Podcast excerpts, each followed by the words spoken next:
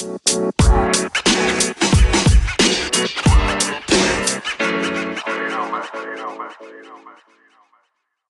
everybody. Welcome back to the Upside Swings Draft Podcast, the podcast with the highest ceiling. And we have a very special guest here tonight. Um, someone who is constantly wrong about sports. Is that right? That's what you say? No, I'm kidding. Uh, Um, chucking darts. proudly wrong about sports. Um, one of my favorite fellow podcasters has an excellent podcast. Chuck, do you want to tell the people uh, just everything about you? Let them know. Thank you very much, Bryce. It is uh, an honor to to join y'all. Thank you very much for the invitation. I uh, not a ton to say. I'm a guy who really likes basketball and really likes the draft. I started my podcast last uh, summer during uh, quarantine and everything because there was an extra, you know, five months to sink myself into the 2020 draft, and I thought that uh, that class was getting sort of a bad rap. Um, by the people who do a lot of draft coverage. And I thought that was a little strange because the people who do draft coverage are really, really good at it. And I couldn't figure out why, you know, this class was getting bagged on and referred to as the worst class in 10 years or the worst class in 20 years. So I decided to give it a shot and uh, I fell in love with that class and just wanted to see, you know, try my hand at podcasting. And so here we are now. Yeah, it's uh if you guys don't follow him on Twitter, it's just at chucking darts, right? Yes. Yes. And uh the Chucking Darts um, podcast, uh, wherever you find your podcast, one of the best listens, uh, in my opinion, about the draft and the NBA. And then as always, we're also joined here by the one and only Stone Hansen. How you doing, Stone? Uh, great, especially knowing uh, we're joined by Chucking Darts tonight. So um, should be a fun podcast. Looking forward to it. Yeah. You got uh, you got big shoes to fill uh, after Vrens, but uh, we believe in you. Yeah, I will not be filling those shoes. If y'all haven't listened to their interview of uh Vrens, is it Blazenberg? Blazenberg? Blyenberg. Blyenberg. Mhm. Yeah. So anyway, listen, y'all go back. If anyone is listening to this episode for me, I can't imagine that's the case. But if you are, go back and listen to their interview with Vrens because I will not be a top 20 NBA draft pick, but Vrens very likely could. To be fair, his shoes are probably like size 17, so it's tough for anybody to fill that. Okay. Uh, I'll say right off the bat that Keon, um, I I feel least confident about my opinion of Keon out of all of these four. And each one of these guys are very young. Um, you know, all but Franz are freshmen this year, and Keon is the oldest of those freshmen, and he like just turned 19. So, with all of that said, I will say that I think I am considerably lower on Keon than either one of you guys are. Um, because when I look at any prospect, especially a prospect that's like a guard or a wing, you know, not a big man, I uh, I look at their offensive profile first, and I try to figure out as much as I can about their offense because, you know, the Mavs had the most efficient offense in NBA history last year at about 116 points per 100 possessions. And there are five teams that are better than that this year. Like the offensive curve in the NBA is just insane. And so if you are going to be any like kind of starter in the NBA, which is a lotto pick, you would hope that that player is a starter, then you're going to need to contribute to a very efficient offense. And with Keon, I struggle. Uh, like if if his shooting comes up, then yes, you could see how that happens. But as the player he is now, getting drafted into the league, I struggle to see how he gets a ton of minutes um, on the court because the player he is now, unless he really changes who he is over the summer, is a guy who not only does not shoot very well, but he does, he's not a very willing three point shooter. And he has this like mid range game that came along as the season went along, which is good. But that mid range game is usually, it was kind of dribble heavy for him to get into it. He did a lot of work in the post. Um, and then because he's so athletic, he could just sort of do a, a, little up and under or just elevate over guys. And that's not a shot that he's going to get in the NBA because he's not going to get the chance to hold the ball for that long. He's going to be expected to, I think, either finish plays as a cutter or he's going to be expected to, um, you know, attack a tilted floor, as they say, and drive when someone's closing out on him, or he's expected to shoot an open three. He shot, I think, one and a half threes per game, just attempted just about one and a half threes per game, which is not enough. Um, and while I think that he could do some good work as a finisher and as a driver, I just think that the spots are so competitive that he will probably end up. Um, I would think he might end up doing some G League time his rookie year. Now, that's not a uh, death knell on him as a prospect by any means, but that I wanted to ask you guys how you saw him fitting in on a team where he's not going to get the usage he got at Tennessee. I mean, his usage is going to go way down because there's going to be better offensive players, you know, running whatever offense he goes to. So how do y'all see him fitting in on offense? So something I especially today, I just wrote a piece about the Thunder um, for Clutch Points today, and I, I was really I was really proud of it.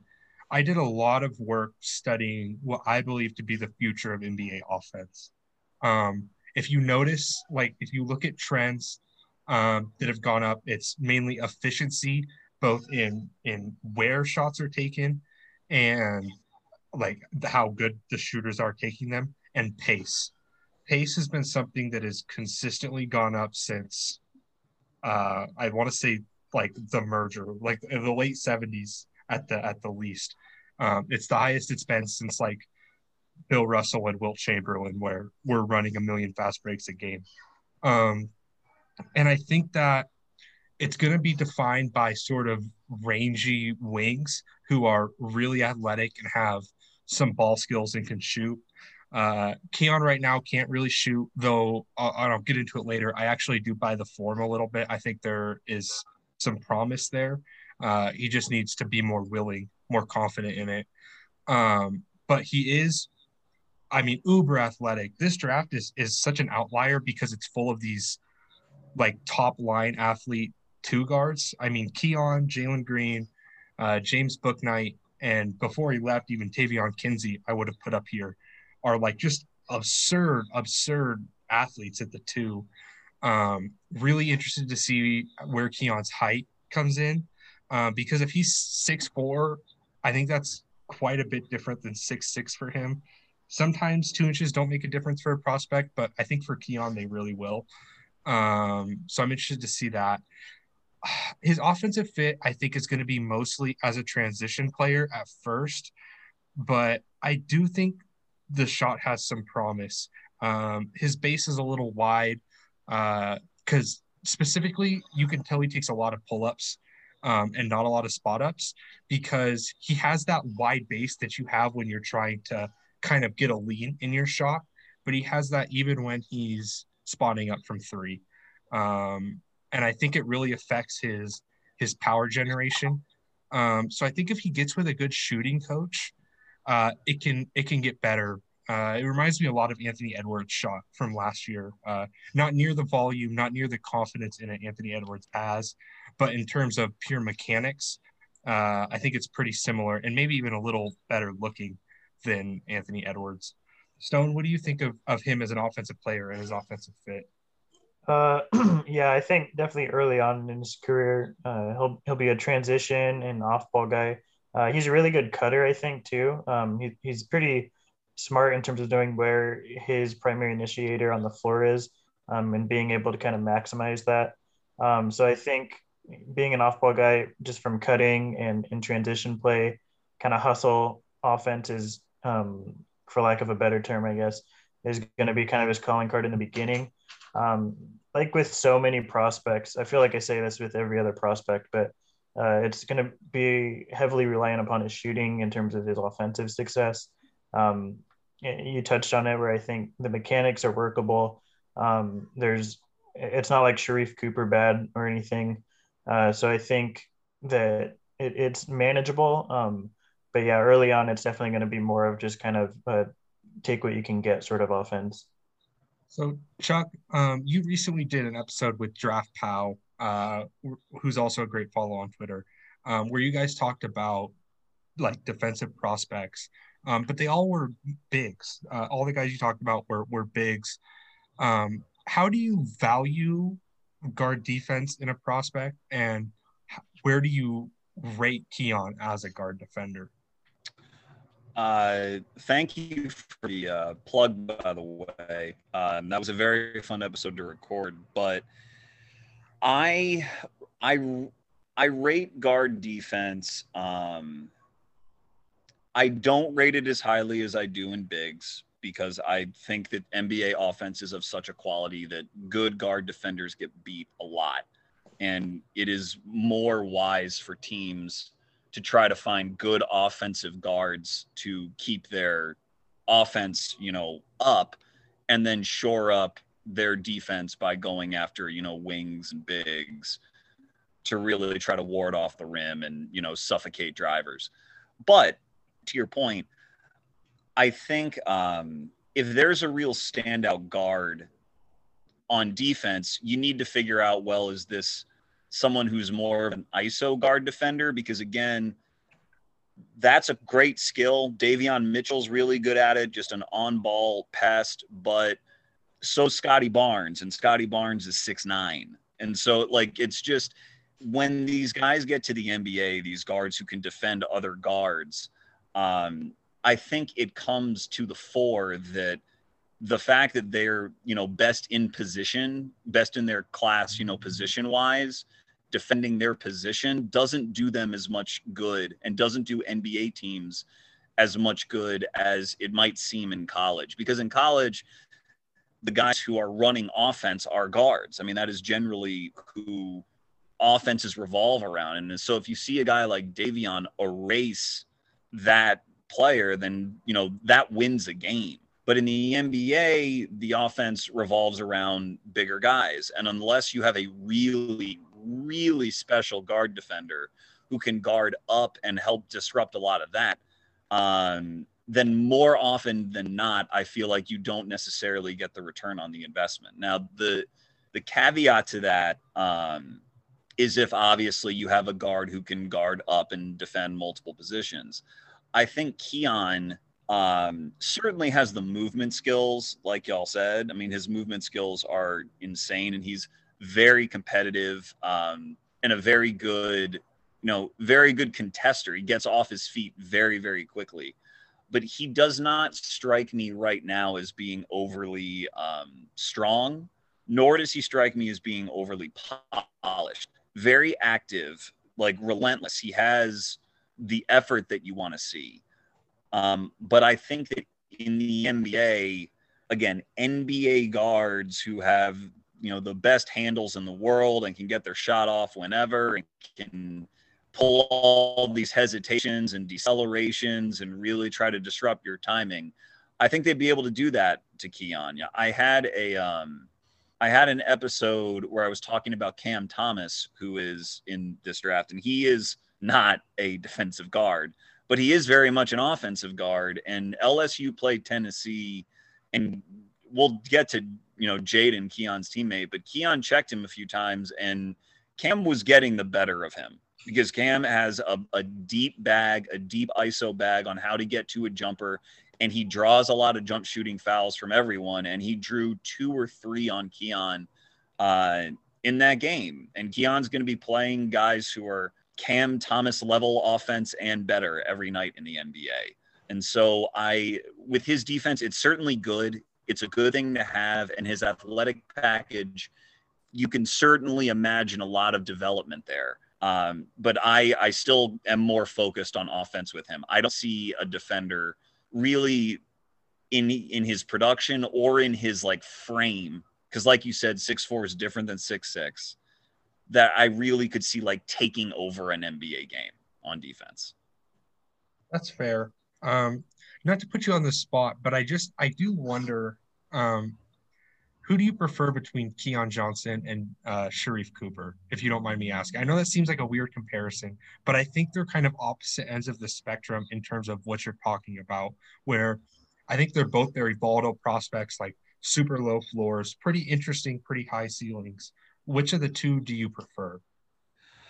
Yeah, man, it's I struggle with that. Um, it's a great question. Right now, I have them in the same tier, so it would have to, you know, when I put guys in the same tier, it means that depending on team need and intel and all this stuff, I'm not privy to. Um, mm-hmm. They could be ordered any which way. I think think I would prefer Keon because uh, that athleticism is very extreme and I mm-hmm. agree with what y'all are saying about his jumper. You know, it doesn't look broken. Sharife's jumper is in a worse is in worse shape in my opinion than Keon's is. And if Sharife doesn't shoot, then he's just going to be a backup. Like he doesn't really have a path to being a starting guard um, if he can't bring his shot up. Keon will stand out athletically in the league, so I would probably take him. Um, but it's, I mean, it's a valid question. It's a valid mm-hmm. point. But if Keon's jumper gets to a certain threshold, then he will be an NBA starter. If he can space the floor and teams have to guard him out on the perimeter, um, then his athleticism will carry him to a lot of value. So that's where I come down on that. Yeah, I, think, I don't. Oh, go ahead, Stone. I was just gonna say I don't. I don't really believe in like any freshman having a broken jumper, but Sharife is probably like as close to a broken jumper as he can get.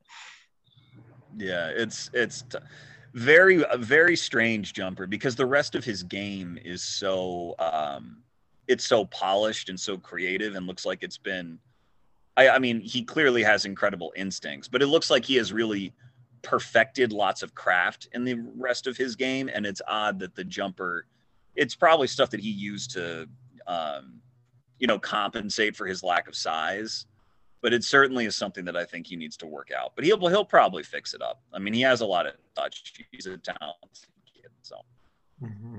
yeah, I uh, I think I'm with both you guys um, on Keon Johnson. I think we're kind of actually coming to a consensus, at least a little bit. Even though you mentioned you were probably lower, um, it might just come down to uh, difference in value in not even in evaluation, excuse me, in value in how we value uh, prospects a little bit. I actually did move Keon down um, after watching him for this uh, because I kind of noticed a lot of what Chuck is talking about. Um, but there's also there's still a lot of intriguing things, and for me, the most intriguing thing is that handle. Uh, he has a lot more shit than you expect. Um, I think we lots of times associate um, like athleticism with raw. Like I that's but I think that's slowly starting to go away. You know, Jalen Green is an example this year where his footwork is super developed, super impressive. And I would say Keon Johnson's handle is his version of that. Um, Stone, do you want to break it down real quick? Just like what do you see in his handle? What do you like about it? yeah. Um, so the lateral mobility, I think, like I mentioned earlier, is for me at least kind of the driving force in this uh, because his ability to change direction so quickly is pretty impressive. Um, and I think you see it, you saw it time and time again in Tennessee uh, with his in and out handle where he's able to get past guys because of how quickly he can change direction and in those mobile hips. Um, I think sort of like James Bouknight, it's not quite like as advanced in terms of he doesn't have like a huge bag, I guess you can say, uh, for lack of a better term.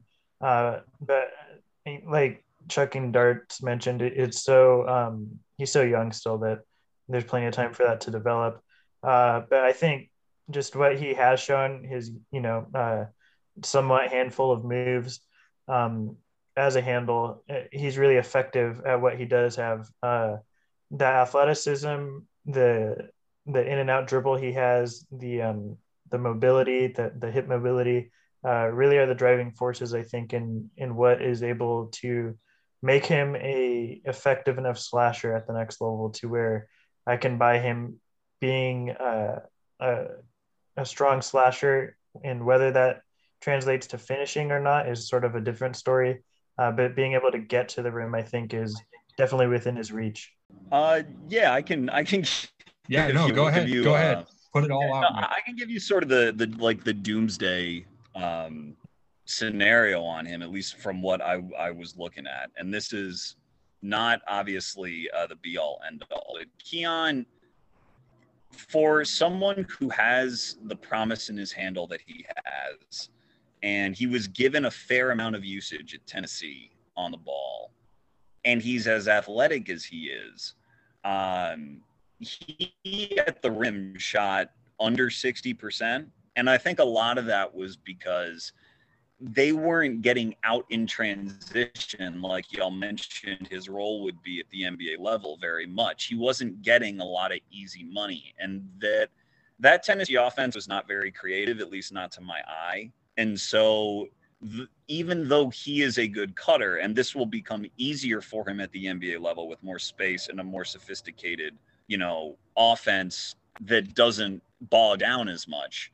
Um, he just wasn't getting the rim attempts and the in the finishing attempts to really flourish. But I he shot under 60% at the uh, at the rim. He shot 70% from the line. He shot 27% from 3. And I went and looked up um, just in terms of those rim numbers under 60 and the uh, free throw numbers. I just said under 75 and I just looked at first round guys who were drafted uh, and this is off Bart Torvik in the last 13 years who had those shooting numbers and who were shorter than six seven. This is even giving Keon credit. He grows an inch or two, whatever. And the names, you know, there are names that are success stories. Um, Zach LaVine is a success story from this group.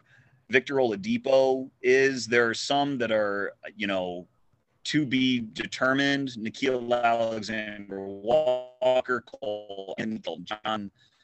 Um, and it's a lot of role players, a lot of guys that didn't quite hit sort of the top 10 value that a lot of people are, are saying about Keon or the lotto value.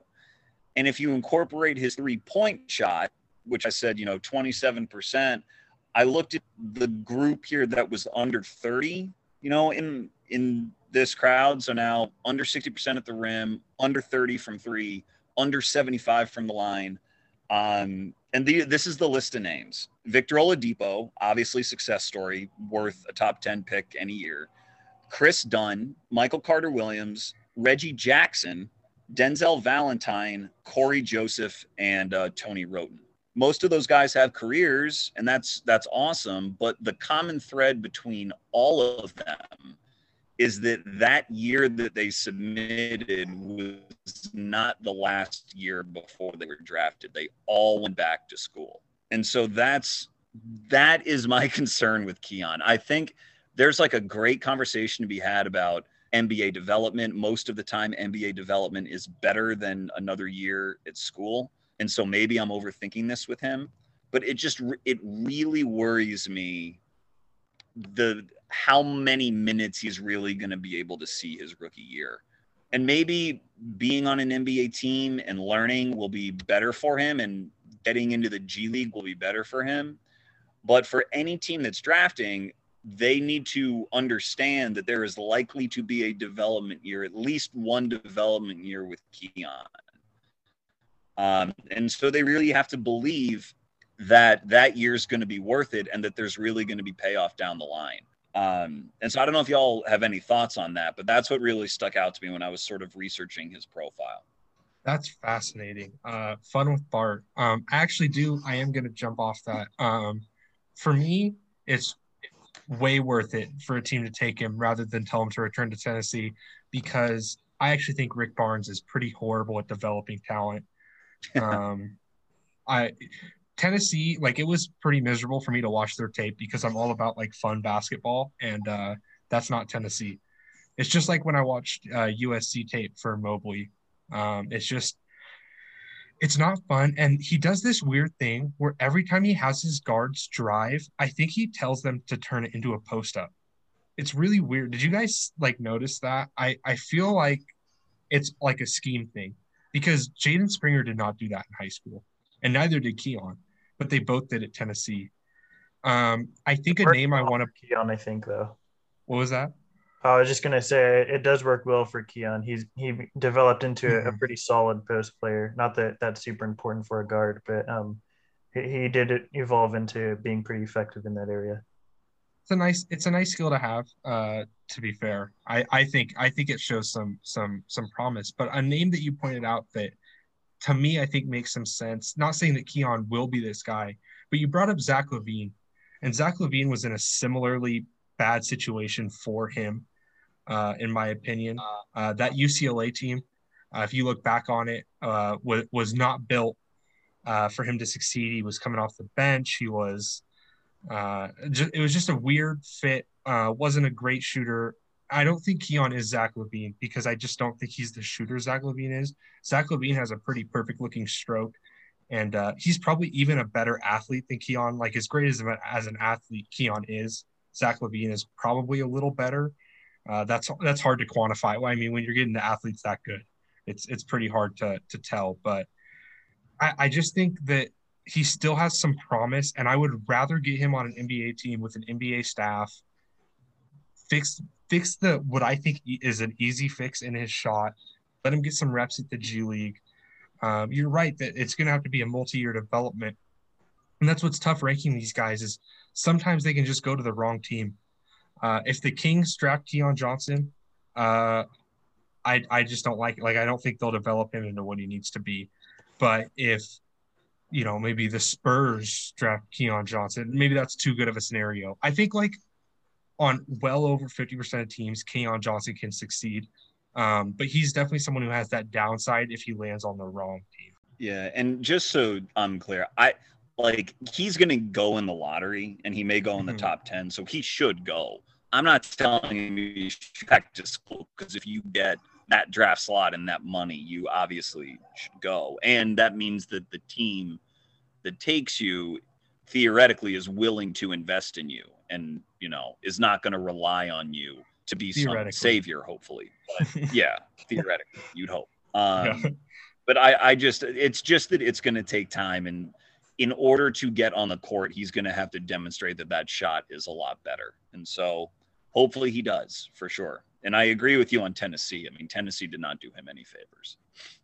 Yeah, I uh, I think Rick Barnes is is probably a solid basketball coach, though I don't know. I I, I think he's a little overrated. But if you look at his at, at the NBA talent he produces that stays there long term, uh, I would say Grant Williams has underperformed expectations a lot of people had for him. Uh, Admiral Schofield was a weird development. That was just a weird player. Um, you know, there's some success, but I, I just I don't think he's good at developing prospects. He doesn't ever capitalize on their strengths. He has his system, and the players are going to play to his system instead of him playing to the player's system. I think that's what separates a guy like Mark Few, um, who adapted his system to play with a new team, uh, from a guy like Rick Barnes, who is who's too set in his ways. You don't um, you don't give Coach Barnes credit for Kevin Durant. It was nothing before he met Barnes. Come on. yeah, yeah, yeah, yeah. Same way I, I give Coach K so much credit for Zion Williamson. Uh huh. Yeah. yeah. Yes. Yeah. Um. Yeah, Coach K. It's a, that's another conversation for another day. Uh, we're too small to get all that hate from Duke fans, so we'll just avoid that for today. Um, are we ready to talk about Jaden Springer? Yeah, we should. Uh, hit on his teammate for sure. I know it's getting late for Chucking Darts. Uh, he's so gracious to give us his time, being on a different time zone. Uh, but we can get into his teammate for sure. Yeah. So Jaden Springer is another guy who's super volatile on boards. Um, one of the youngest American-born players in the class, I believe, um, is sort of a big-bodied six-four point guard, uh, long arms, well built. Uh, everyone talks about how the rest of his family is all six seven, six eight. So they always say he maybe could grow. Um, uh, also, kind of was not an advantageous system, but showed a lot of a lot of flashes of talent. Shot 43.5% from three. Uh, really, really ran pick and rolls pretty well. Uh, slashed at a, at a high level and and was a pretty tenacious on ball defender. So I'm just going to throw it to you, Chuck. What do you think of, of Jaden Springer? Uh, I like Jaden a lot, a lot. And I can um, much more easily, not only can I see him being a, a positive NBA player much more easily than Keon, I think that he is virtually guaranteed to be a positive NBA player. Um, and frankly, I think that it is a very, very safe bet that within a year or two, um, that he'll be starting on the team that takes him. And so I have him uh, in my lotto. He he very well could end up in my top ten. He could end up in my top seven. Um, he what sticks out most about him um, to me is his strength as a guard. And I'm not the first person to point this out. It really shows up on tape. But being as young as he is, um, you wouldn't expect him to be such a physical force on the court, but he frequently is. And it is to his credit that he was a, a pretty well rounded, like efficient offensive player. I mean, he finished 66% at the rim. Um, he, as you mentioned, he shot very well from three, 81% from the line. He shot decently in the mid range, all at a very young age, in an offense that we all concede was not a very sophisticated offense or not an offense that was really going to enhance the talents of a lot of people there. And he doesn't, um, to me, he doesn't have a lot of advanced moves that he relied on. He just has a great first step and he just moves guys out of the way.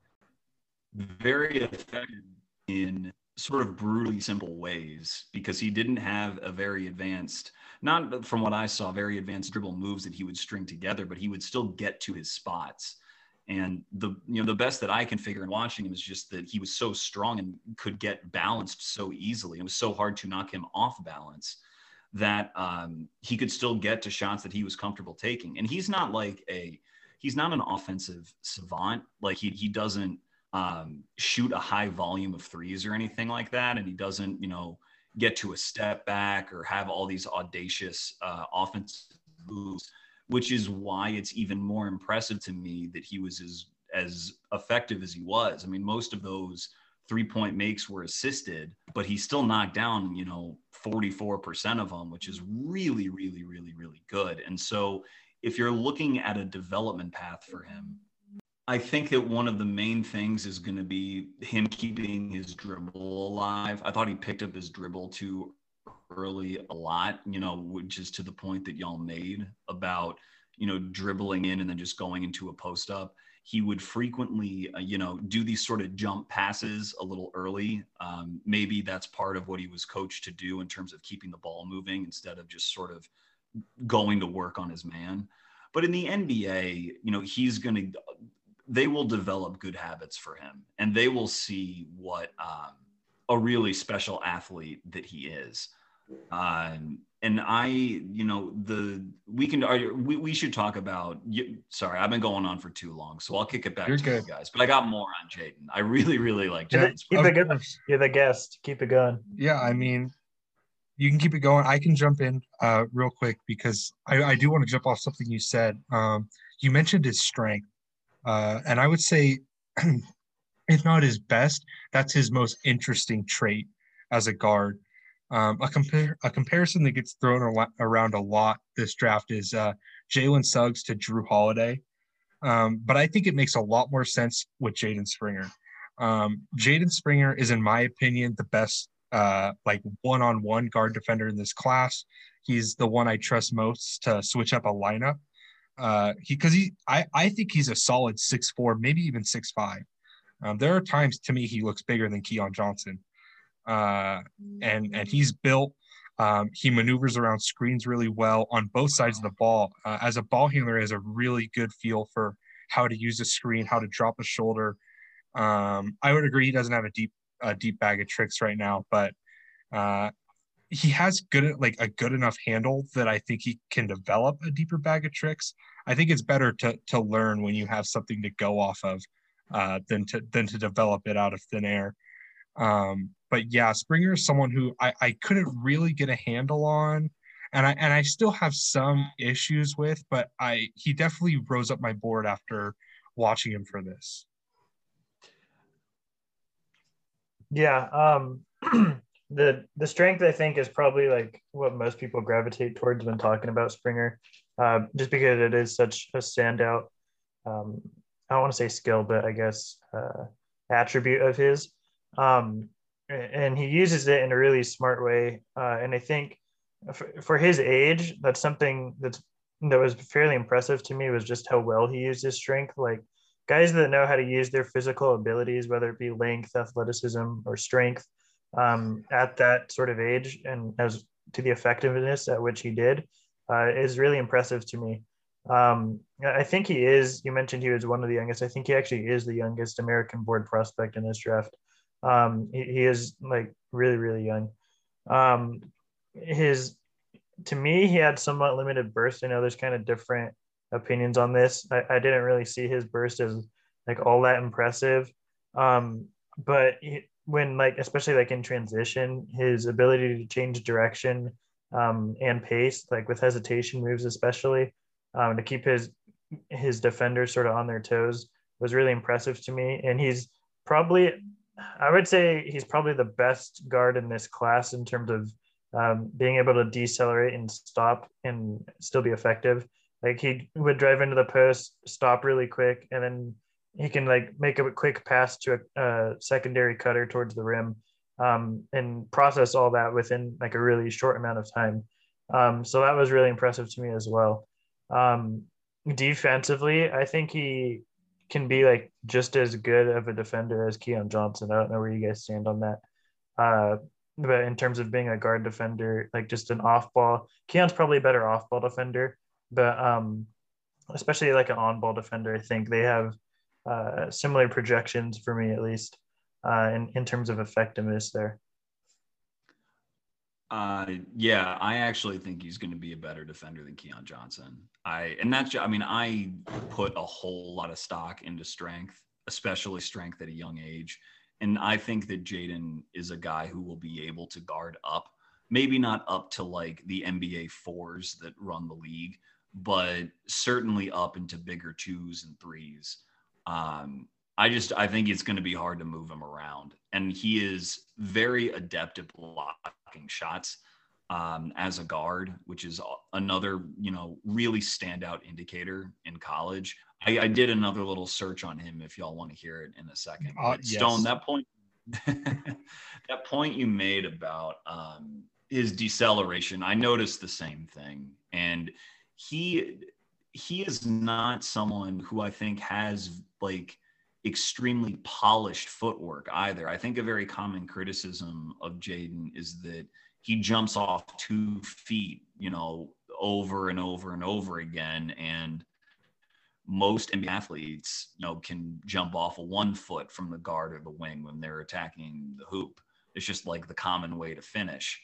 And I think that's something that he's going to need to clean up. But the fact that he is still somewhat unpolished in that area and he still shows the ability to you know stop on a dime and slow down and get defenders off balance to me just means that when this kid who is still 18 when he's 24 and he's been in an NBA development program for 5 years and he hasn't hit his prime yet i mean i think he is very very safe to assume that he is going to be a quality starting player um, in the league yeah, I'm right there with you. I think I moved him all the way up to like number six on my board. I have him ahead of Kuminga even, which Bryce probably is going to get on me about later. But um, I'm I'm pretty high on what he can do at the NBA, and I'm with you where I think he's one of the safer bets probably in this class. He's super comfortable operating in tight spaces. That's something I always look at with a guard, especially if they're not like elite athletes or elite shooters. Um, you kind of have to be comfortable operating in tight spaces because that's how you're going to be played if you're an elite athlete, lots of times you'll be given some space to drive and load up. If you're an elite shooter, you know, you won't be given any space, but if you can get by a guy, you'll have space. If you're kind of neither, you have to be comfortable operating in, in pretty tight spaces. And I think he does a really good job of that. Um, he gets very low with his handle. Uh, there are times where he, he hits a hezzy and it looks like his knee is going to hit the ground. Um, and, and that's, that's really good. Uh, that's a really good sign for me. Um, I don't love love the touch around the rim. Uh, I think he has some work to do there. I still think you know a, floater game, a more a more developed floater game would do him nicely. Um, but I think he's going to end up being a very good shooter long term. Uh, the shot looks really good. It's really consistent, uh, which is something very different from high school. He he clearly put some work in on that during uh, the COVID break, I think, because in high school he had kind of inconsistent elbows. He would kind of put the elbow out a lot. Um, sometimes his shoulders were farther back or, or hunched, and, and he and he didn't look comfortable shooting. Uh, he looked really comfortable as a shooter this year, even if he didn't shoot a lot. Um, and and I, and I trust that to develop. Uh, he could be up there with like kind of Deuce McBride. He's better than Deuce McBride, but similar in that he's sort of the perfect archetype for I want this guy to be on my team if I have a wing creator. Because uh, he can spot up, he can run like a secondary pick and roll or even a primary pick and roll when when your main player's off the floor, uh, and he can defend. Um, I think he can probably defend one through four, most fours when he kind of gets to his to his to his physical prime. Yeah, Bryce, I love that you brought that up because I think um, for any guard who is not going to be a clear lead guy that an offense revolves around, the fashionable thing uh, in draft circles is to say, oh, well, you know, he can play off of like a jumbo creator. He can play off of Ben Simmons or can play off of Luka Doncic or play off of LeBron James or Giannis. And I think what is lost in a lot of that discourse is like, yeah, you should be able to play off of those guys. Those are the best players in the world. They're like the the whole point of their games is to make your job very, very easy. You know, comparatively, anyone who's in the NBA is succeeding tremendously. But the point is they simplify the roles of the players around them. Jaden to me is a guy who really is a value add in that spot because he will be a standout defender. And I think that once an NBA team really teaches him to keep his dribble alive, he'll be a standout driver as well. Because to me, when his when his dribble was live, he was frequently putting defenders in very uncomfortable positions. He was just sort of his own worst enemy because he would he would pick that dribble up. And I think that Bryce, your point about his touch around the rim um, sometimes came from him not putting himself in great positions to finish, you know, before he would shoot. And I think that all that stuff can be developed out, you know, of him. And so, um, yeah, that that that's I I completely agree. I think he'll play off of a lead guy because I don't think even though he had good playmaking numbers, had a good assist percentage um, at Tennessee, I don't think that he's necessarily comfortable being a guy who shoots 20 shots a game, who's really, you know, running the show. But I think that he will be a, an asset to whatever team drafts him and will be a very safe selection. Yeah. Um, and, and to your point about the shooting, uh, kind of being a relative shot doctor, Bryce, how do you, um, do you have any concerns about his, his mechanics? Because I, at least for me, I noticed when he, when he does shoot, he tends to like take a really long time to load up and that's in large part due to like he starts his shooting motion like pretty much like right at his waist when he shoots um, and it tends to take like a second for him to load up and actually release the shot. When he does release it he has a fairly high release um, but but he tends to start like really low. Does that concern you at all? Um, no, because that's usually something that uh, can be developed. Even if you look back at some of the, the best shooters of our time, uh, if you go back and watch some Klay Thompson tape in college, uh, he had that issue too. Uh, it was faster than Springer's. He had a, he had a, a quicker motion, um, quicker energy transfer. Uh, but starting a shot at your hip is something I think can be developed. I think the bigger issue with this timing on his shots is just that he's not always like confident and ready to take it. Uh, he kind of hesitates, so he'll dip. Uh, you want to at least lower the dip. Um, but I think, you know, the right team, most teams in the NBA, unless you're completely dysfunctional, has a shooting coach that can that can just kind of get that out of his game. Uh, I don't really worry about the shot. I don't think he's ever going to be like one of the best shooters in the NBA or anything. Um, but I think he could be a a uh, like a Jrue Holiday or, or Patrick Beverley esque shooter where they're, they're going to hit your spot ups that you need them to hit off better guys and occasionally they can they can hit a shot for himself in the mid range he's super comfortable on turnarounds and that's probably because of that when you turn around you know you're creating that space with a lean um, so you can load it up more. Uh, but I don't think it's like a strength issue. Sometimes you know guys start their shot their hips because they don't have the arm strength to get the ball there. Uh, just looking at him, that yeah. I don't think that's I don't think that's his issue. Um, so I uh, no, it doesn't it doesn't really worry me that much.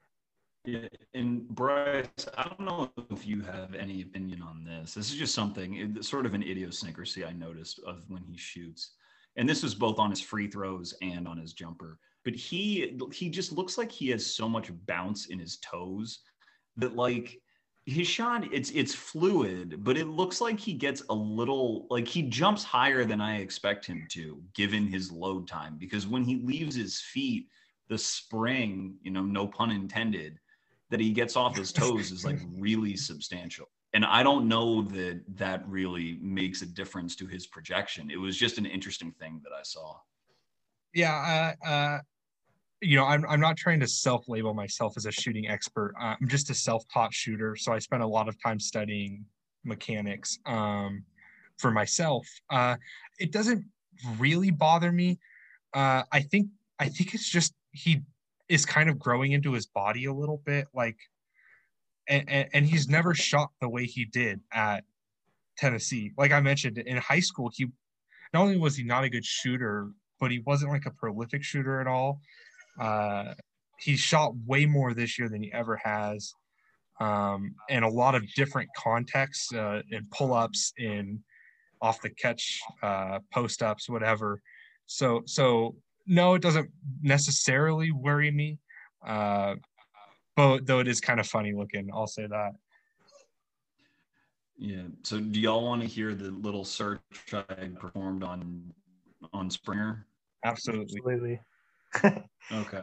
So so that that search I did on Keon, which is largely based on his shooting numbers, you know, not being very good. There was a whole spectrum of guys. The ones that I named were, you know, the more notable NBA ones, but there are also guys who just like didn't really work out in that spectrum. And Keon will fall somewhere along there.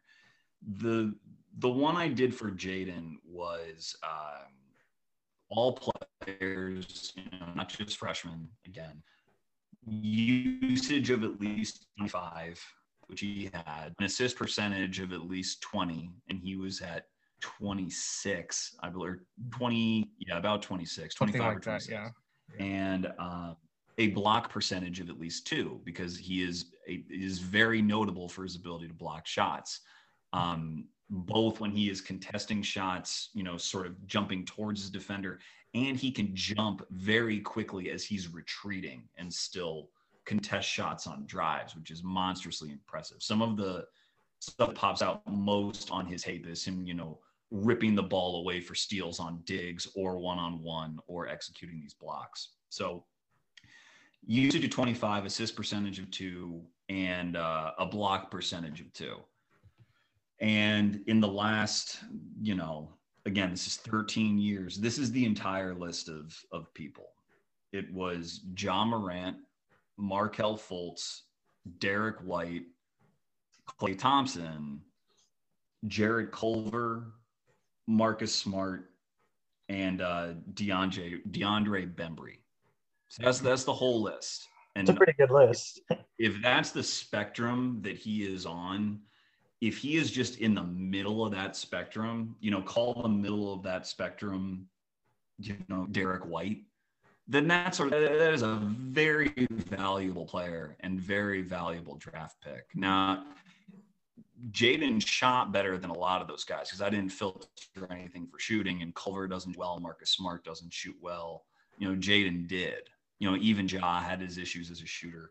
Um, he one thing about Jaden is because he's a two foot leaper, he doesn't, you know, get a lot of like I think he only had like four dunks the whole year. And that's another thing I really like to look at as a as a cipher for someone's NBA functional athleticism.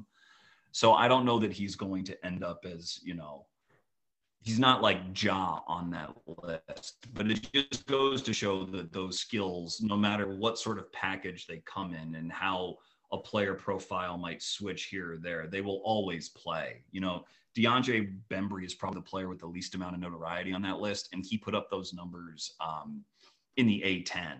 you know, he was at St. Joseph's, and you know, obviously Jaden's playing in the SEC.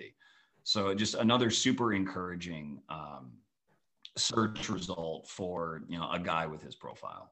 What I find super fascinating about all those guys is that they all play such different roles for the most part, and I think that plays into something I like about Springer. Um, something I talk about a ton. I brought it up with Kai Jones. Um, is like development pathways. Uh, I think we we sometimes label guys who who only have one role as high floor uh, because we know what that role is. Um, but I actually believe the opposite. Like I would take Springer's floor over like Corey Kispert's floor any day, because if Corey Kispert is 10% worse of a shooter, is he even really an NBA player? Probably, but but not a starter.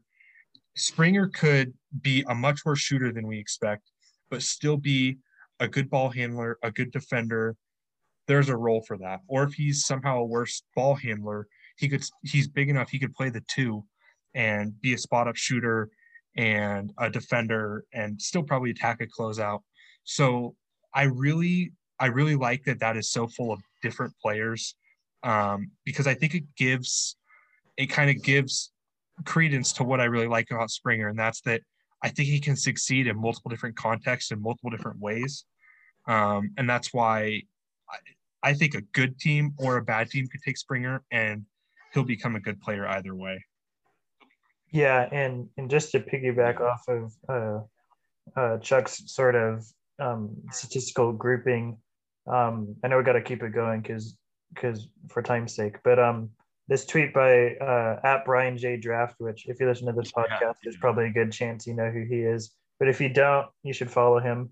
He's got really good draft stuff. He put in this uh, this tweet that um, that freshmen in the NCAA uh, since 2008 with a 20% assist rate, 2% block rate, 2% steal rate, 40 free throw rate, and 40% uh, from three. The only two guys that have ever done that are Jaden Springer and James Harden. Um, so, so to be in that sort of company, obviously, I'm not going to say that he's the next James Harden or anything, uh, but but in that sort of company, kind of just shows you like what he's capable of in in the versatility of which uh, he contributed to his team this year. Um, so I think there's reason to believe he can continue that further on at the next level. Yeah, just makes it very unlikely that he's going to fail. And so if he's not going to fail and he's entering the league at 18 or 19 and he has this obvious physical gift of his strength and he's such a good mover, then it becomes very easy to dream on him. Um, and I, he will be like I don't know where he'll end up on my board just yet, but I know that my board kind of opens up at pick number four uh, personally, and he will. I like I am considering him for as high as pick number four, um, just because it's you know I, I, view a lot of those guys, you know those big wing, you know Barnes, Jalen Johnson, Kuminga, you know, Jalen Suggs, I think a lot of them are going to be sort of connector pieces around more talented offensive players. And I think that Springer is that that kind of a piece too. And I think that his resume as a potential connector piece is really, really, really good. So yeah, I'm big fan, big, big fan. Yeah, I agree some... there. And uh, you mentioned bigger wings too. Um, I'm not sure if you guys have any other thoughts on Jaden Springer before we move on uh, because there we do have two other um, bigger wings to talk about. Uh, but but did you guys have any other thoughts on Springer? I'm good, man. Let's hit let's hit Franz. I'm pumped for Franz. Keep it going. Franz, alrighty. So Franz Wagner, uh, Michigan star, small forward, power forward, uh, whatever you want to call him. Uh, really interesting defensive prospect. Um, some would say that best off-ball defender in this year's draft. Um, I might have something to say about that. Uh, 11 and a half points per game, three assists, only one turnover. Um, didn't have like a super high usage, uh, but when he did get the ball, he he looked very good. Competently ran pick and rolls, uh, despite being six nine. Um, so so I'll just throw it to you guys. Uh, what do you what do you like about Franz, uh, and, and what do you think of him as a prospect? Um, so for Franz, uh, Mo's brother, most notably, right? That's what everyone kind of knows about him. Um, he's a really I would argue he is the best on-ball defender in this class, personally, at least on the perimeter. Um, he, he's he's one of the smartest players in this class, I think, just in terms of uh, I talked about earlier how how guys use their length and use their strength and um, showing the IQ on which on how they do that. Uh, for me, Franz is like the the gold standard of this. Um, he's excellent at, at knowing when and how to use his length. I think he does a great job of it to sort of compensate in ways for his lack of um, athletic gifts, like we mentioned with with Keon. He's he's obviously not nowhere near that sort of athlete, uh, but Franz's um, length is what he uses to his advantage uh, pretty much all the time. Um, defensively, he's he's such a great on ball defender. Um, he, he really has the potential in my eyes. One of the like probably the only guy I in my mind I think to be like an actual like stopper on the perimeter, like a lockdown defender at the next level. Um, his IQ is just sort of off the charts in terms of that. Um, he's really great at at knowing when to help uh, on off ball um, when teammates are sort of in trouble and, and, and, other initiators get past their point of attack defense. Franz sort of always knows exactly when to when to play that and when not to. Um, I think the concerns more stem from his offensive ability. Uh, if you're drafting Franz, you're not really worried about what he will bring to you defensively.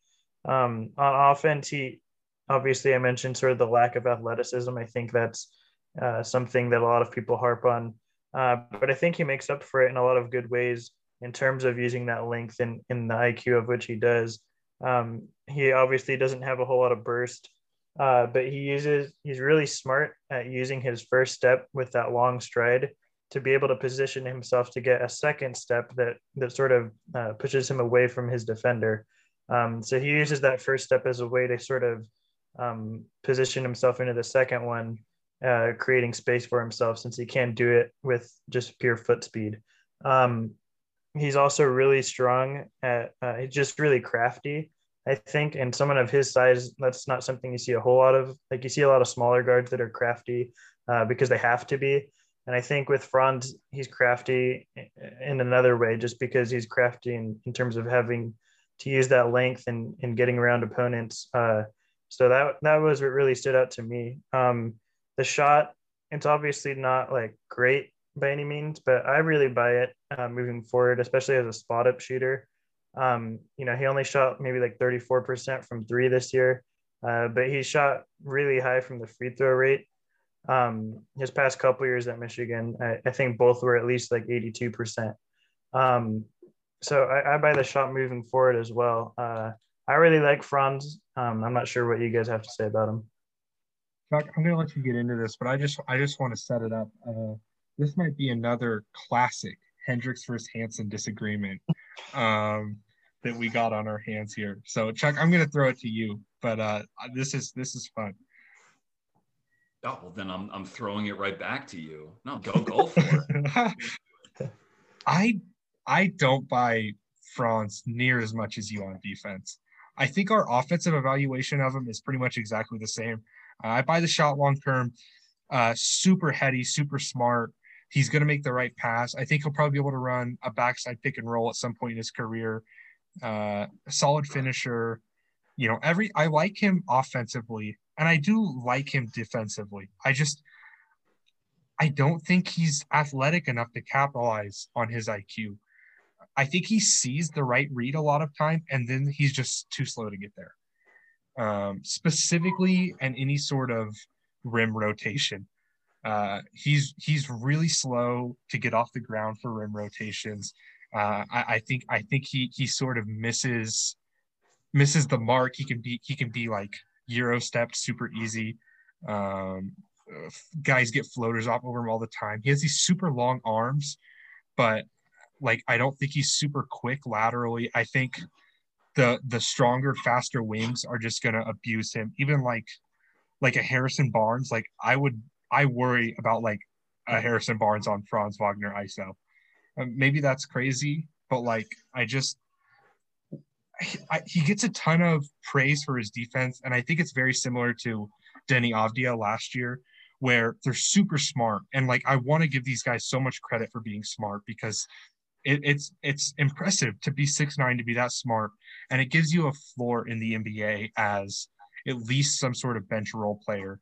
But I, I, I really don't buy the athleticism with Franz. Yeah, that's yeah. entirely. Oh, go ahead. No, I, I was just going to say, you know, Bryce, to follow up on that, how to what do you attribute his um, block and steal numbers then? Because that is something that does stick out about him, being a wing, you know, playing frequently yeah. on the. He does. I think he's he's still like super long, and he still gets to play passing lanes really well. Um, 2.3 stocks per game for anyone interested. Uh, played a good amount of minutes. Um, I think like I'm not saying like he's going to be a good defender, I think, because he's so smart and he's so long. But I think specifically on ball, and if he's going to be a four, I think he's going to have some issues because I think the more athletic guys in the NBA are, are really going to test him. And I could be wrong. If there's one thing I feel like I sh- I'm, I'm still learning how to evaluate, right? It's it's defense and specifically defensive athleticism. Um, you know, so maybe Franz will be my my uh, my little petri dish for that. But uh, I, I think his stocks are a good sign to show how smart he is, how long he is. But I, I still think his athleticism on the tape, uh, because I'm, I'm primarily a tape guy, uh, uh, still worries me. Yeah, this this whole debate sort of stems from our philosophy philosophy podcast, um, where I think you and me sort of have a disconnect in terms of how we eval- evaluate IQ uh, I, am probably like one of the furthest on the spectrum, at least on draft Twitter, in terms of how much I value IQ. Um, and, and, with Franz, that's that's really evident for me. Just the IQ he possesses defensively, most notably, but also offensively. Um, like we we touched on his craftiness. Um, he, he uses a lot of like euro steps and double hop steps, both in traffic and in transition, to sort of compensate for his lack of vertical and um, and foot speed. Uh, and defensively, I think it comes into play just um, like Chuck was mentioning, those 2.3 stocks. Uh, if it's not attributed to his athleticism, it has to be attributed to somewhere else. Um, and for me, that's just the IQ, right? He's he's so long that, and and he knows how to use it so well that it's really hard for me to see like there's no pathway where he, isn't at least a positive defensively. Um, but I think he has there's outcomes for him to where he's like a stud defensively, right? Um, and I don't think you can really say that for a whole lot of other players within this class. Um, so uh, the the the athleticism is obviously a fair point, right? But um, I, I, think he makes up for it with the IQ. Uh, and and to your point about um, like rim rotations and stuff, I don't really think like you're drafting Franz as a rim protector per se. Like you're probably just drafting him. I'm, I wouldn't say just, but like you're drafting him as a guy who can really help you anywhere like in the mid range or on the perimeter. I don't really think you're you're drafting him as like a rim stopper or anything. Obviously, that's a nice positive to have, and guys that do possess that skill um, should be evaluated should be evaluated even higher. Uh, but with Franz, I don't really think that's sort of what you're trying to get from him when you do draft him. Uh, yeah, and for my part, I I think I fall somewhere in the middle between the two of you. I do see um, the sort of heaviness in his lower half that prevents him from being, you know, really explosive on either side of the ball per se. But I also see the IQ on both sides of the ball, and he, as a college player, you know, he's a really freshman aged guy. He's the oldest out of this group, but this is an exceptionally young group. I mean, relative to the draft class, he is very young, played his entire sophomore year at 19 years old, and has an advanced understanding of how to make positive plays on both ends. Very good connecting passer. I think I buy the the shot um, more than y'all do. I I think that you know just by virtue of his size he will find a role in the NBA where he's going to have shots that are relatively uncontested, or if they are contested, he can shoot over them just uh, you know as a spot up catch and shoot guy. Um, and he just kind of does everything pretty well. You know, maybe not outstanding, but he's a good shooter. I think is really, even though his load is a little slow because of his legs, his release is pretty quick. Um, that three point shot was coming along. It sort of fell off right towards the end after Isaiah Livers got hurt and he was sort of thrust into a bigger role. Um, but very quick decision maker as a passer, very comfortable as a passer inside the arc as well as on the perimeter, you know, in driving to the hoop. Always just sort of aware of where his teammates are, which will uh, play up in the NBA because he's going to be passing them more advanced offensive players. Um, and I really like him as a like not as a as an explosive finisher, but he understands the advantage that his length confers. Because frequently, when he goes to the hoop, he would do these sort of swooping kind of layups where he it was always his intention to go off of the glass, but he would get them in over contests very easily, and you can tell that he has practiced that shot and developed touch for that shot because he knows that that's his most reliable way of scoring at the rim. And he shot, I think he shot like 65, maybe 67% at the rim, like a very solid number, especially for, you know, a 19 year old. My, my, my little search I did on him, um, I initially was like, man, this guy, you know, the block and steal numbers are there, the shooting numbers are there. Um, and I was I was wondering maybe if he was in the same league as like a Mikal Bridges, but upon he is not. No one is in a league with Mikal Bridges as a prospect. What he did, but still, as as a connecting player, again, that's sort of how I view a lot of guys in the lottery is just sort of solid bets to be connecting players. I think he is in that mix. I don't think he has maybe the ceiling of someone like Jaden or uh, Moses Moody so I'll probably end up with Franz lower than those two guys. But I think another just good bet to be a, a good, solid NBA contributor on the wing. I think he's better guarding down than he is guarding up to what y'all have been saying. Um, but there's still value in that. I mean, there's lots of players smaller than six nine in the NBA, and so he can certainly be used in a variety of ways, in my opinion. Yeah, I, I 100% agree with your your point to him guarding down. I think that's probably where he's most effective, honestly. Uh, if he can guard guards, I think, uh, especially in that avenue, he's he's a stopper in my opinion. Like, I think it's going to be very difficult for a lot of guards um, to to get around that. Uh, and I do agree that he's he's someone who has a lot in his arsenal, sort of that Swiss Army knife uh, offensively, but he's not really like great at any one thing.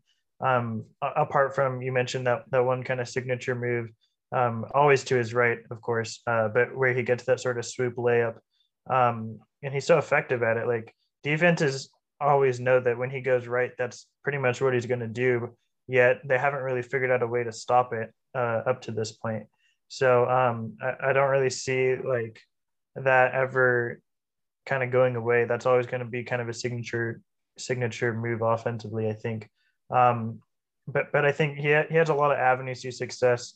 Um, obviously, the defense is probably what's going to keep him on the court for the most part. Uh, but offensively, I can see him like as a secondary initiator, uh, which for his size is very impressive. Um, and I think there's a lot of pathways to, to success for him offensively. Um, there's just not any, not any of them are going to lead to anything elite for him. Yeah, I want to be clear that I still like like Franz. He's six nine, super smart and super long. I mean, that's in, my in my book, that's a lottery prospect, uh, almost no matter what. Um, I do buy the shot. I I I I don't think it's ever going to be like a pull up weapon. Um, and and you could see that you know everyone made fun of him for for that air ball against UCLA, um, including and, and I feel bad. That's kind of how his season ended after such an incredible season to uh to to to let it drop like that. But I think it's emblematic of his issues as a pull up shooter in that he has a he has a pretty consistent two motion shot. Um, and usually the only guys who can pull that off uh, as pull up shooters are elite athletes.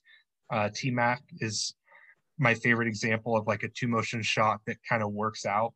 Um, but he got like he would get like a foot off, foot and a half off the ground every single time he would jump to shoot a jump shot. So it hardly mattered that he was coming down by the time it came out of his hands. Uh, Franz isn't really like that. Um, yeah, I just, I, I think I just question his on-ball defense a little more than you guys. Um, and a part of me too wonders if if perhaps is optimal, not optimal, but a role I would try and see if he can he can play in um, would be as like like an interesting bench, like like a bench version of Jokic, like a bench five, where on defense you kind of bring him up to the level of the screen, and on uh, uh, like every time he grabs a board, he gets to kind of play some initiator.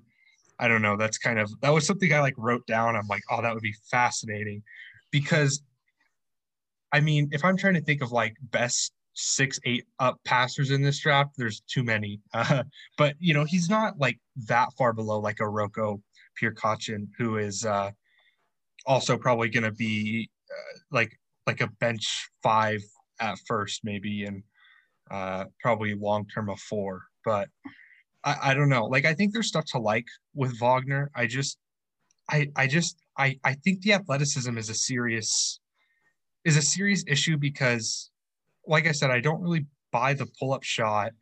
So I think it's gonna that hurts his ability as an as an initiator, and like I don't know how much havoc he'll be able to create at an NBA level. Those extra two feet that the th- that the three point line is pushed back make a ton of difference in terms of how how much ground you have to cover. Add that with the fact that a lot of guys are comfortable shooting all the way out to 30 feet. It makes it makes a huge difference, um, and he never really had to quite go against that at Michigan. Yeah, um, I'm actually interested to hear, um, and if you guys have more on Franz, that that's fair. Uh, but I'm interested to hear how you compare his athleticism to the next guy we're going to talk about, which is Moses Moody, because uh, as athletes, I don't really see them like as all that different. I, I would say Moody's a little bit better, uh, but I, I, don't really see them like as as a huge gap in terms of athleticism and how that impacts their game.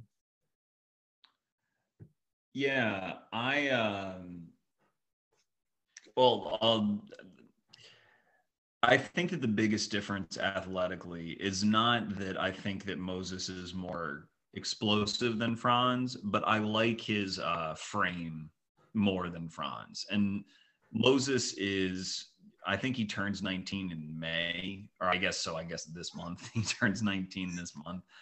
Um, played the whole year at 18, and he just has sort of, he has sort of the Jayson Tatumy, you know, broad shoulders, narrower waist, um, kind of frame that I would hope um, might lead him to grow an inch or two. That maybe he still has some projection ahead of him, the way that Tatum did when Tatum was drafted. Um, because he doesn't explode off the ground or anything, but he covers ground um, when he sets up his his offensive game, his on-ball game, and sets up his jumper in a way that I, I think Franz doesn't. And I think that because Franz is sort of heavy, you know, through his legs, it, it leaves him a bit more ground bound. And I think that with some strength improvements, just sort of like expected strength improvements that Moses might get in the league, that he'll be able to surpass uh, what Franz is doing. Now, there's obviously other stuff to analyze in his game, but that's how I how I approximate the difference between the two athletically. Yeah, I also that, think, that makes sense. Oh, sorry, go ahead. Oh no, I, I, that's all I was saying. Is just yeah. that makes sense. I also think um, Moody didn't really know how to use his athleticism this year. He had the same problem Springer did, where every time he went to finish, he wanted to explode off two. Um, his his jab step, uh, if you really watched out the season, he really likes that catch turn jab. Um, it really started to gain some power um, throughout the season, and, I, that's kind of like a little thing I noticed, but I, I think it speaks well to he was kind of figuring out his body a little bit. Um, to be honest, Moody wasn't someone super on my radar pre-draft, so I don't necessarily know uh, how long he's been six six and, and, and, as big as he is. He he he looks fairly strong, fairly muscular. Um, but but I'm guessing I'm guessing he's kind of newer to this body um, because to me he looked like he was still kind of figuring out how to be this height. I kind of noticed the same thing with Tre Mann. Uh, the reason Tre Mann was kind of interesting, but not really a prospect at the beginning of the season was because he didn't know how to be six five. He was six two all the way up until randomly during COVID he grew three inches. Um, but towards the end of the season, he started to figure out, oh, I'm six five. I can make these really impressive whip passes behind my head, or it doesn't matter this guy's guarding me. I have four inches on him. I could just shoot right over him. Um, so that's something I, I kind of noticed with Moody was he started to realize he he could generate a good amount of power from his legs, um, and he started to use that a little bit. Yeah, um, with Moody, like you're mentioning, uh, with with the two kind of two jump um, or two footed jump, uh, it was really hard for me to watch because I feel like he was like really bad in terms of positioning himself to get shots at the rim. Um, I, I, like in terms of getting to the rim, I think he's fine. Like it's not special, but I think he can get there at the next level. Uh, but once he got there, I think like he just made a lot of sort of awkward. I don't want to say shooting, but I guess just like awkward decisions in terms of how he sort of left the floor and, and got his shot at the rim, um, which led to sort of like some poor finishing for him uh, this year, uh, especially because he's like so adverse at this point to contact. Um, so I just wanted to hear you guys' thoughts in terms of like how you project him as a finisher, um, and, and do you think a lot of that can be attributed to his kind of lack of understanding on how to use his body? Uh, because like we mentioned with Franz, I think he's he's really good at understanding how to use um, his body at this point. Um, I would say his his finishing for me is kind of TBD. Uh, I don't ever put too much like into combine numbers, but I'd I'd be very interested to see his one foot jump at the combine. Um, I don't ever expect him to be like an elite finisher. I just don't think that's his game. Uh, you know, like his highest his highest percentile outcome is probably like a a Khris Middleton esque player, and Khris Middleton almost never gets to the rim. So that's that's what I would say. Um, but I, I, I don't have like a super strong take either way, uh, because I definitely think he's a guy who could put on weight. Uh, and if you're a wing and you can get really strong, you don't have to have much craft or even vertical athleticism, because if you can get downhill, you'll dislodge a lot of bigs. Um, so that's how I see it. Yeah, that's a good point. Yeah, and I, I I don't have any you know additional insight on it. The th- the biggest thing that jumped out to me is what Stone you mentioned about him being averse to to contact when he tries to finish because he is not adverse to contact in the other aspects of his game. He is unafraid to mix it up on defense or in you know trying to go after a rebound, anything like that. In fact, I think that he is pretty comfortable um, with contact and was the whole year again as a freshman. But when he drives, he frequently settles for some sort of weird looking floater. Like he just, you can just tell it's not something that he's worked quite worked out yet as to how he wants to approach it. And um, I know there is precedent in the NBA for getting better, you know, as as a finisher, but usually um, it's guys who are really athletic and can get you know can get to the rim a lot like you know, jaylen brown improved a lot as a finisher. You know Lou dort is a guy who gets to the rim all the time but can't quite finish but you can project how he's going to get better at it you know the longer he spends um, in the league. With moses um, I, I almost think that it's going to be something that is very footwork based because i think he has a lot of promise in his footwork in getting to his jumper um, when he's not, you know, trying to drive or anything like that, but just when he's sort of going to work in a, a Middletonish way, you know, Bryce, to to piggyback on that comp. Um, it just means that he's going to have to try to acquire some of that, you know, deceleration we talked about with Jaden Springer, or resort to a to a euro more and just get his reps up. Um, but yeah, what what do y'all think about that? So I uh, one of the trends um, when I was doing my research for that Thunder piece uh, that I found was that finishing is something that really improves in the NBA. Um, interesting like examples of this are like look at Miles Bridges as a finisher. Um, I don't know what it is, uh, but it like if there's one skill I will always bet on to improve, especially if you're a wing or a forward, it's your finishing. Um, I don't know why. I'm I'm fascinated to try and discover more about that. But even more than shooting, which which you know generally general consensus is shooting is the most teachable skill in basketball. Finishing is the one that improves a lot from players' rookie season to their you know prime. Um, and that can be seen with anyone, uber athletes, bad athletes. Uh, so, so I don't know what to expect from Moody uh, in that sense, but something I am interested to hear what you guys like kind of expect from him. Uh, he's kind of pegged as this sort of three and D prospect, which I know chucking darts, uh, you have a, a, better phrase for that that I like D and three. Um, but he only shot 35 about 35 and a half percent, 36 percent um, from three this season. Uh, what do you guys think of him as a shooter? How do you how do you project that at the next level? Do you think he's elite, or do you think he's got some work to do? Uh, I mean, so you guys both sort of mentioned Khris Middleton, um, and I'm not usually one for comps, but I actually really like that comp uh, in certain aspects. Um, and one of those is as a shooter. Uh, I'm not saying he's going to be Khris Middleton as a shooter because Khris Middleton is one of the best shooters like of all time statistically, uh, especially this year. He's having like an all-time great shooting season. Um, but Moody, I, I, really like his like we talked a, a, couple episodes back about Deuce McBride and his shot. Um, aesthetically speaking, Moody has a case to be made in terms of having the most like pure, beautiful looking shot in the in the class. Um, and I think his his free throw percentage is somewhat representative of that. Um, and I, think the way in which he gets his shots off is is really impressive to me. Um, he's a really good shooter in transition. Um, he's really heavy reliant, heavily reliant on uh, rhythmic shooting, which like he always seems to be in rhythm when he's shooting.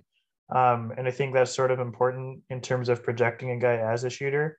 Um, in transition, he's able to kind of like run a couple steps and then shoot the ball, and it's pretty effective. I don't have the numbers in front of me, uh, but I seem to recall that being like a really um, strong portion of his shooting game. Um, something uh, I actually I watched on uh, uh, Box and One, which uh, if you don't know, he, he makes great YouTube scouting videos. Um, something he mentioned was his backpedaling shooting, uh, where he he sort of anticipates the shot and backpedals, especially at the corners, um, and and the initiator uh, sends the ball his way, and he's already prepared and ready to get the shot up. Um, so th- there's a lot to like for me personally about the shot, um, and I, I think moving forward, there's outcomes to where it can be elite. Uh, but at the very least, I project it as being a positive in term in his game. Yeah, I, think I am there with you. Um, when I watch a shot, I like the release.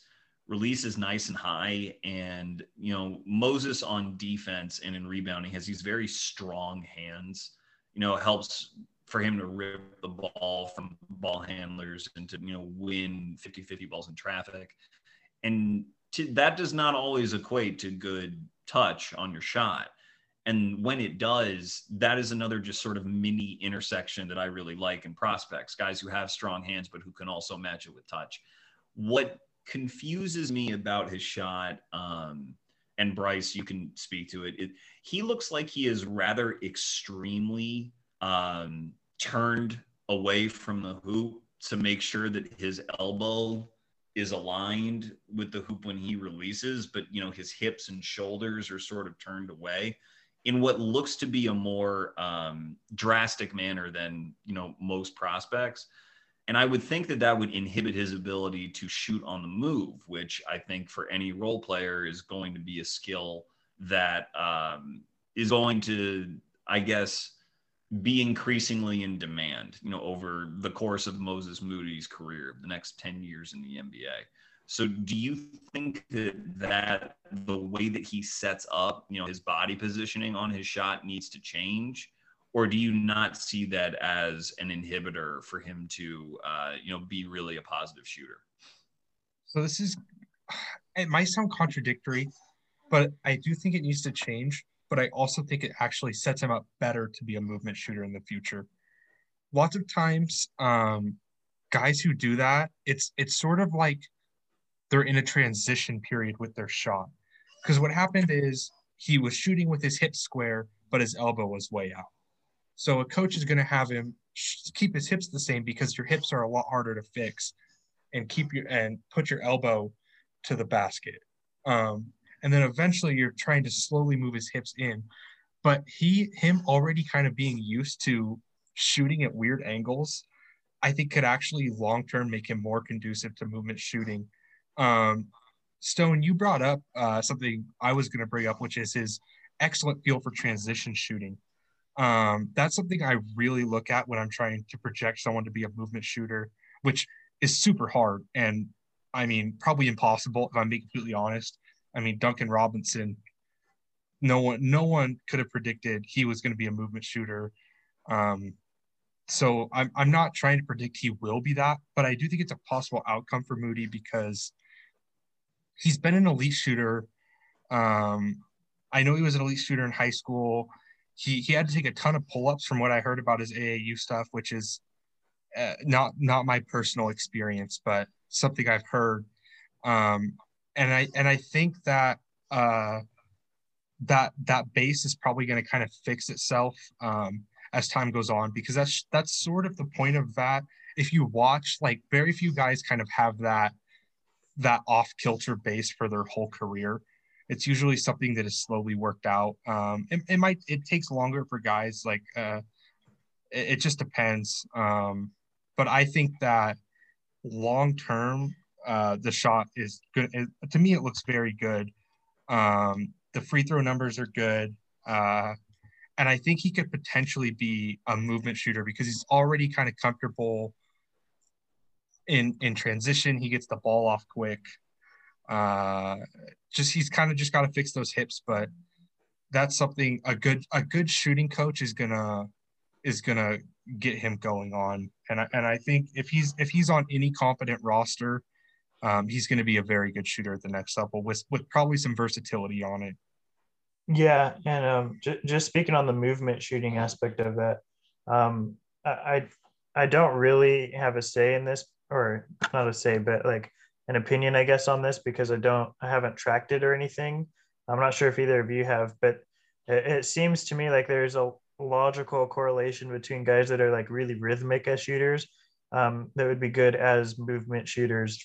Um, I'm not really sure like what that entails in terms of like uh, what what the percentage of that outcome is, um, but it just seems like a logical bridge to gap there for me in terms of correlating the two between rhythmic and movement shooting there's definitely something aesthetically pleasing to like a great rhythmic shooter, right? I mean, like like Klay Thompson's my favorite shooter to watch in the NBA, but sans him, I would say like Buddy Hield is my favorite shooter to watch in the NBA, despite all his numerous other issues as a basketball player at the NBA level, um, because he's so he's so rhythmic. Like every time he catches the ball, it's going to be the exact same way up through a shot.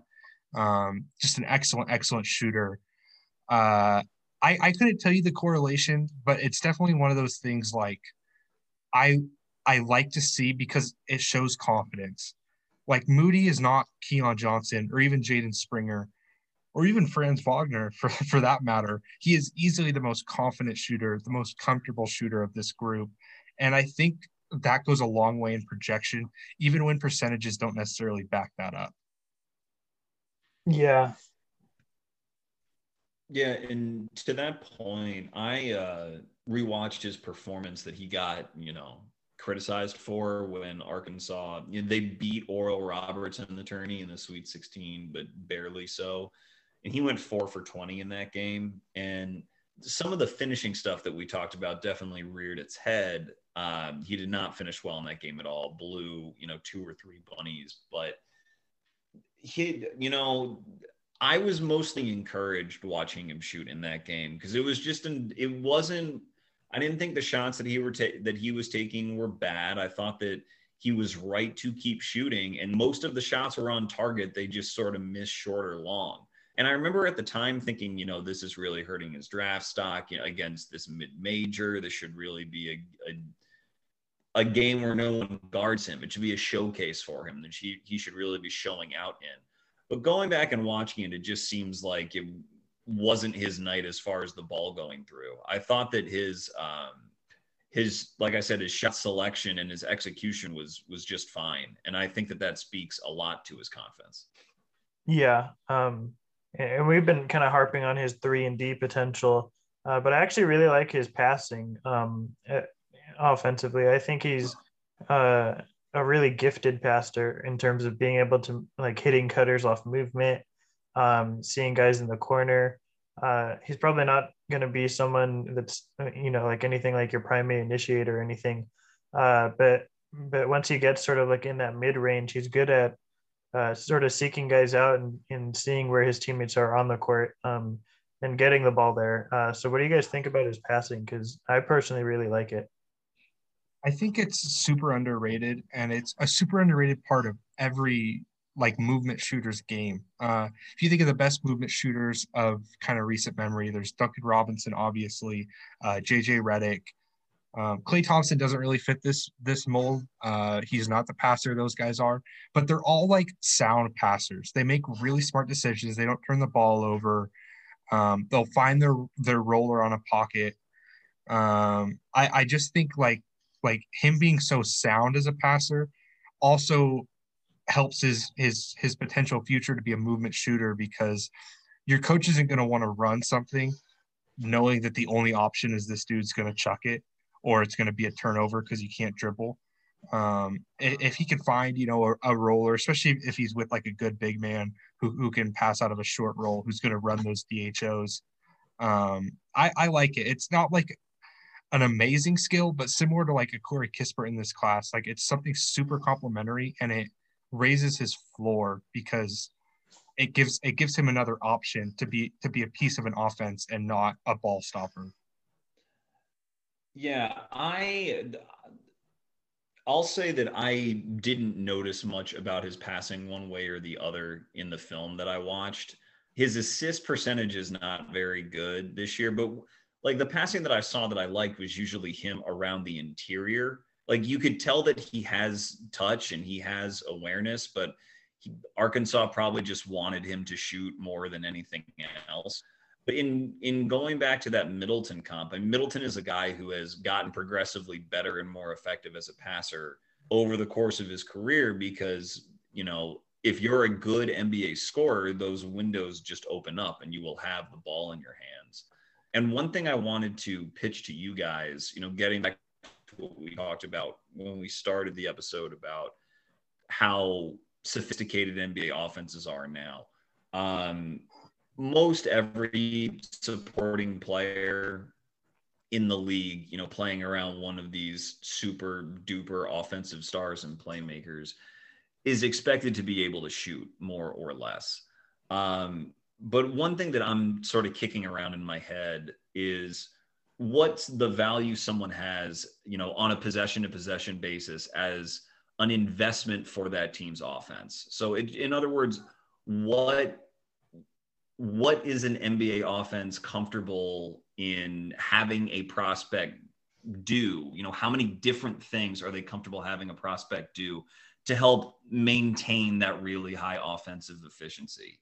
And with a guy like Moody, the idea to me would be if his scoring package gets good enough, then an NBA team would say, all right, you know, a Moses Moody isolation or a Moses Moody movement three is a part of our offense that really helps us stay efficient. And so we are going to give him more and more and more reps that will allow him to round out his passing and really leverage that skill. The other side of that, though, is if he is just a pretty good catch and shoot guy and a, and a pretty good movement shooter, but that real ISO package doesn't come along, then he probably won't get the chance to be this really well rounded player and well rounded passer. Um, do y'all think that his ISO scoring is going to be good enough so that an NBA team would say, we want that to be a major part of our offense? You know, in the way that Middleton's is for the Bucks you know, and Middleton is six nine to Moody's six six. So do you think at his size that that is something that he'll be able to do? So I love that question. And I think it really gets at something um, I'm I'm starting to really focus on, which is that skills don't exist in a vacuum. I think so often as evaluators, we're like, oh, he does this well, he does this well, he does this well. But when they don't tie together, what are they worth? Um, but to get more specific about Moody, um, I think I buy maybe like a 12 like he could be like a really good like 12 second ISO guide, right? Like I don't think you're gonna run a play for him to be like the the end goal is for him to ISO on another wing. Um, but I think you'll be comfortable with him, you know, maybe on a switch, uh, specifically if it's a shorter guy, because I think his go-to ISO move is going to be a jab dribble pull up, and if you're going to do that, you want to be on a smaller guy. So you you know you kind of want to find you you'd run some sort of action to get him that, or you'll I think you'd be comfortable with it. Like if there's 10 seconds left on the shot clock and there are 12 seconds, um, and there's nothing going, uh, you'd be comfortable giving him the ball and just kind of letting him go. Does that make sense? Does that make sense? I kind of just came up with that off like off top of my head, but that's kind of what I'm thinking. Like he's not going to be some like Melo ISO player, right? Where you're just going to throw him the ball in the mid post and and let him go to work with 20 seconds on the shot clock. But I think you know you'll scheme some good matchups for him occasionally. He'll hit an ISO shot. Um, if nothing's going on your offense, he's kind of a good fail-safe guy. That that's how I view his isolation potential. Yeah, I'm, I'm pretty much in agreement there.